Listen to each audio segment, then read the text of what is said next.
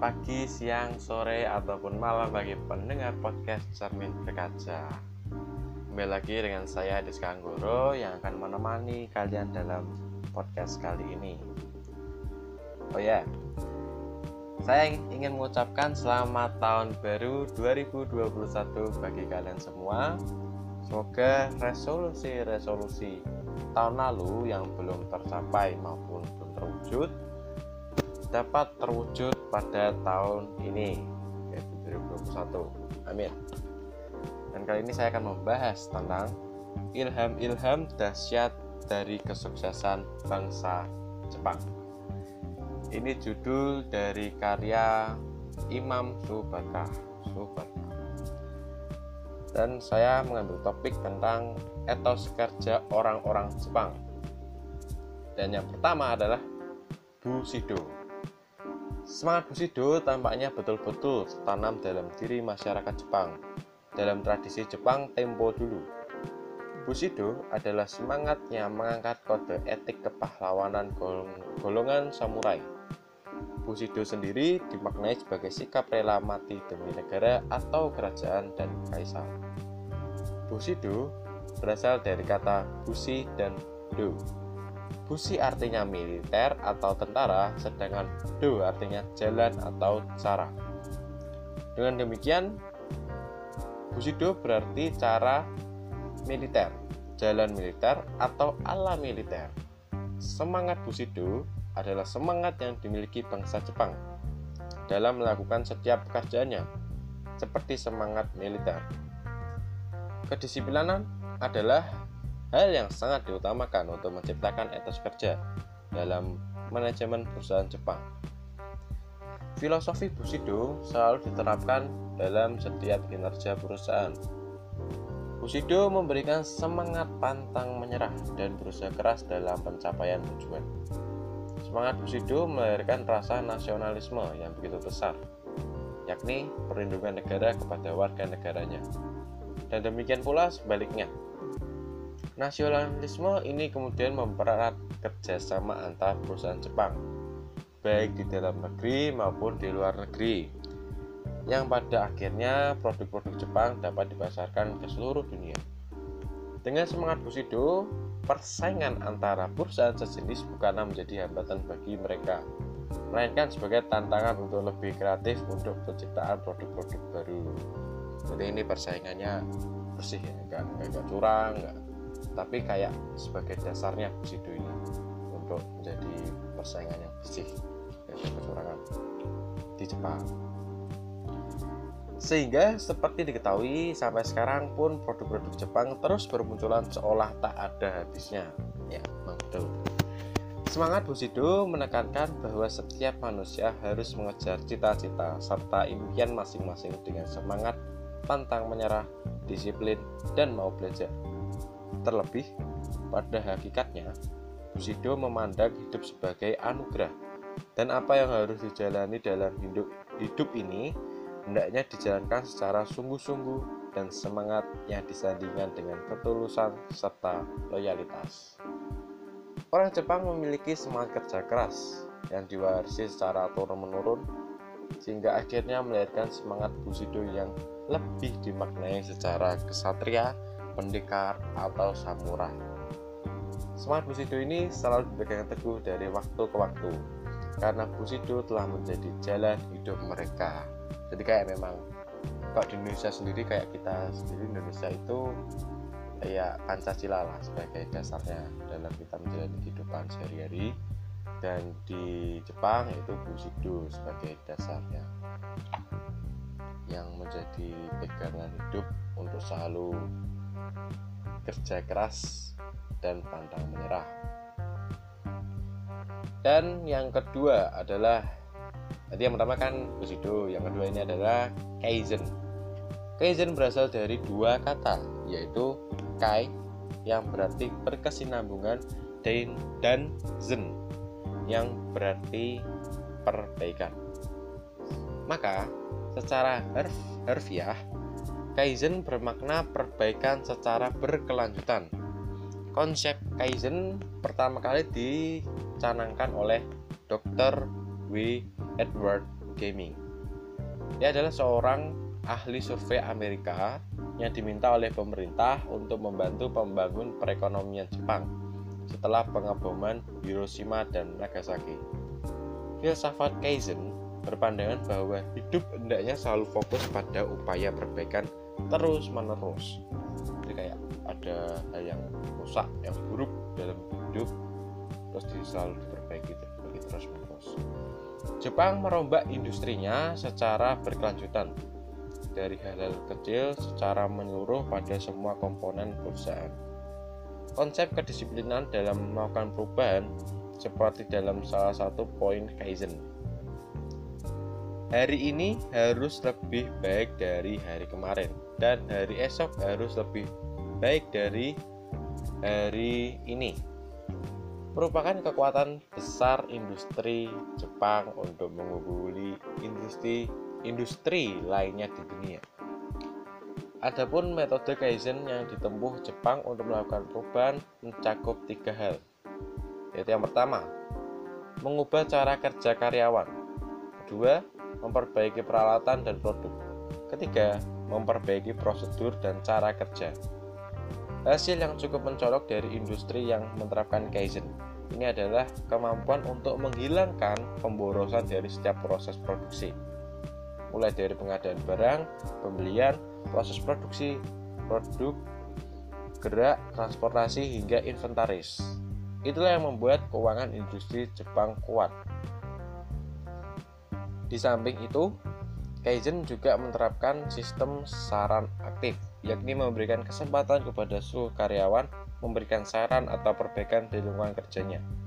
Setiap saran yang berhasil memberikan memberikan perbaikan terhadap setiap proses kerja akan diberikan reward. Nah, ini, ini yang sangat penting ini yang harus apa ya banyak diterapkan oleh perusahaan-perusahaan. Yang tadi itu yang hari ini harus lebih baik dari hari kemarin dan hari esok harus lebih baik dari hari ini. Ini dipin sama buku ini dan kalian harus pin juga dalam pikiran kalian maupun hati kalian. Kayak menjadi tambahan pedoman untuk kalian hari ini harus lebih baik dari hari kemarin dan hari esok harus lebih baik dari hari ini oke lanjut menurut Kaizen kemampuan yang diraih bukanlah hasil satu atau dua lompatan besar kemajuan menurut Kaizen dapat diraih karena perbaikan kecil tanpa henti dalam beratus-ratus bahkan beribu-ribu kali perubahan dalam menghasilkan produk atau jasa. Ide tentang perbaikan biasanya berasal dari para karyawan.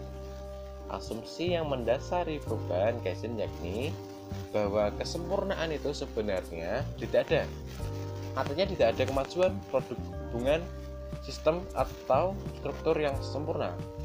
Kaizen selalu berusaha meningkatkan apa yang pernah dicapainya dan pasti selalu ada orang lain yang menemukan ruang untuk mengadakan peningkatan. Salah satu tujuan konsep Kaizen adalah mengurangi hingga menghilangkan waste atau dalam proses produksi. Jadi dalam contohnya dalam suatu produk itu enggak yang dihasilkan dari Kaizen enggak ada yang pasti enggak ada yang sempurna. Dan dia butuh orang lain untuk mencari celah apa ya mencari celah yang apa, apa yang salah dari produk itu. Yang itu akan menjadi sebuah perbaikan terus menerus ke depannya. Nah, ini ada ada nomor satu. Kaizen dan siklus PDCA atau Planning, Doing, Checking, and Acting PDCA Planning, Doing, Checking, Acting Kaizen identik dengan siklus Planning, Doing, Checking, Acting atau rencana, kerjakan, periksa, tindakan atau disingkat PDCA. PDCA adalah prinsip dasar untuk perbaikan secara terus-menerus. Adapun penjabaran dari PDCA ini adalah sebagai berikut. Nah, ini. Yang pertama, P, planning. Planning berarti memahami apa yang ingin dicapai, yakni memahami cara melakukan suatu pekerjaan, berfokus pada masalah, menemukan akar permasalahan, menciptakan solusi kreatif, dan merencanakan implementasi yang terstruktur. Dan yang kedua, D. Doing. Doing tidak semudah seperti yang dilihat. Di dalamnya berisi pelatihan dan manajemen aktivitas. Biasanya, masalah besar dan mudah sering berubah pada saat-saat terakhir. Bila kondisi seperti ini terjadi, maka tidak dapat lagi dilanjutkan, tetapi harus mulai dari awal. Yang ketiga adalah check, checking. Checking berarti pengecekan terhadap hasil dan membandingkan sesuai dengan yang diinginkan.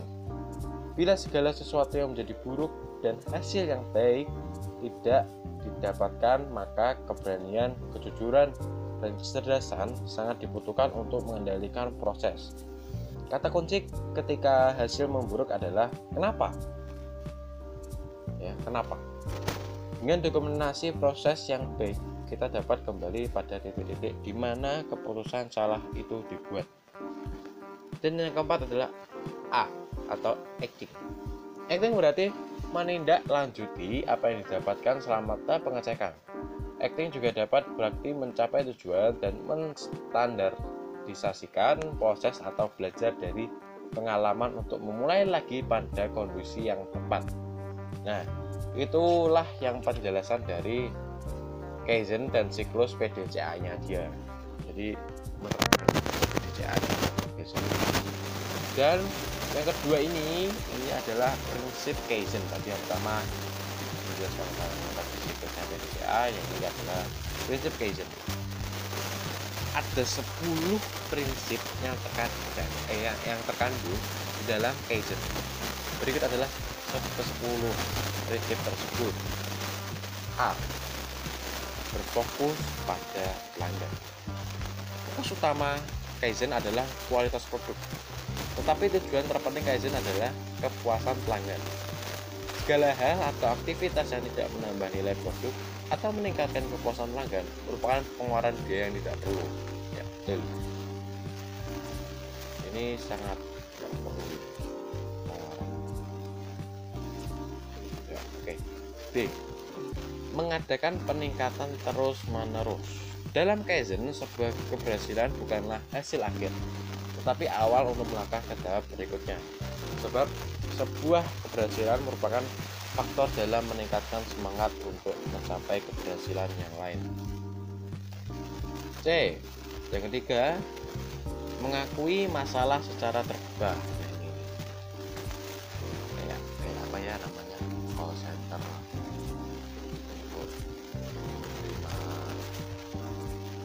apa ya? Protesan dari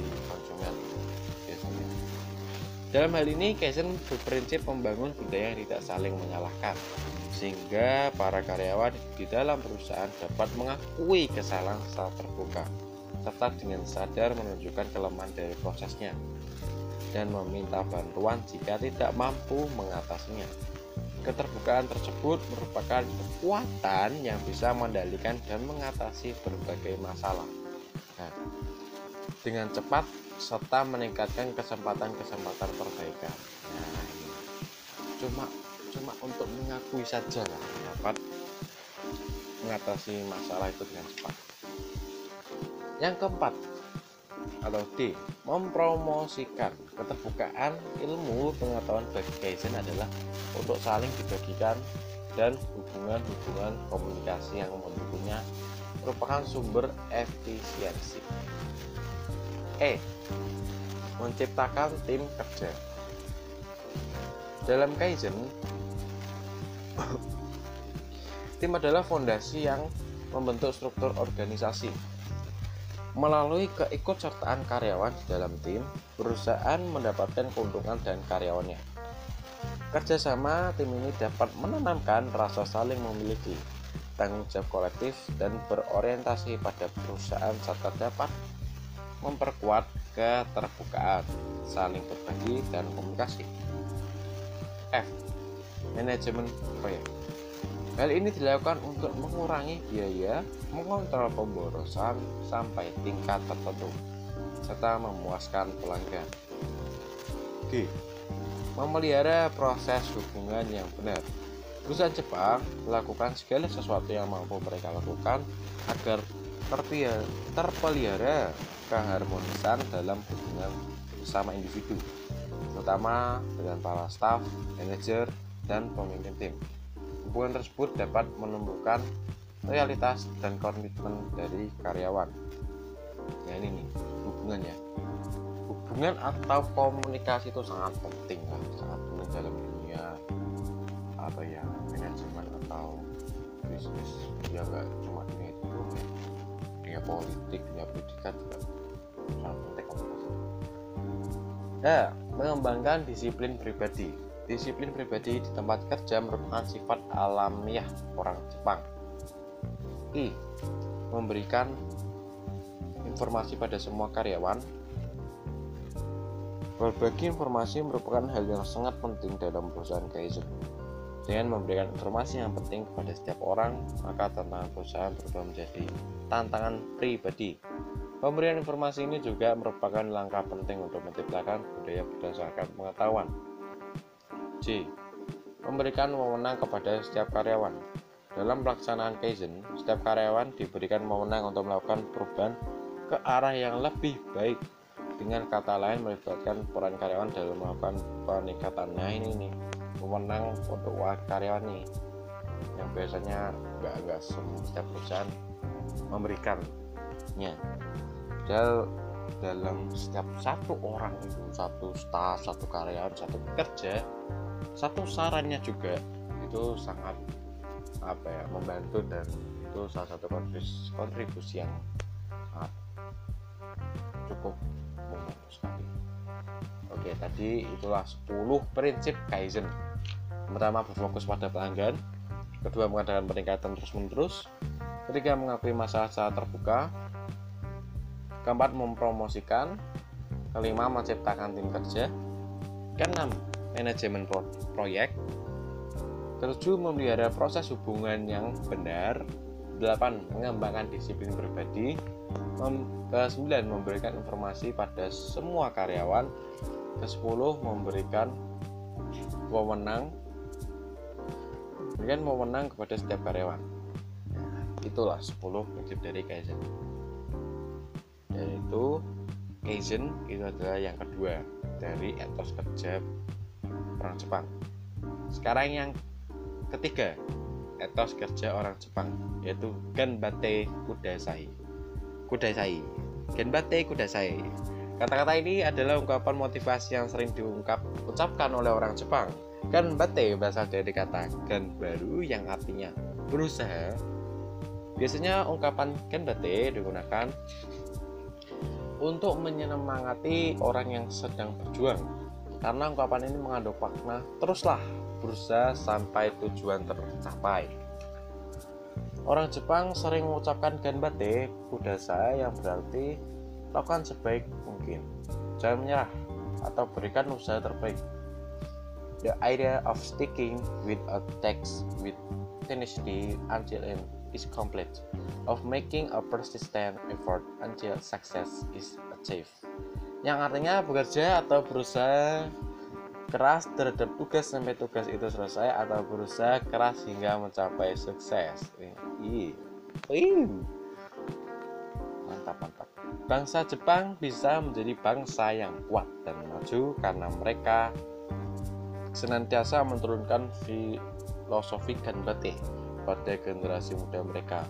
Guru di sekolah-sekolah Jepang senantiasa memberikan kata-kata ini untuk menyemangati murid-murid mereka. Nah, ini nggak nggak nggak nggak nggak harus cuma guru sih buat teman-teman juga kayak ada punya teman yang mau ikut lomba lomba apa pun lomba pelajaran atau lomba e-sport gitu ya semangatilah kan bate kan bate oke dan itulah mungkin ini yang part satunya dulu ya part satu dari etos kertos kerja orang-orang Jepang.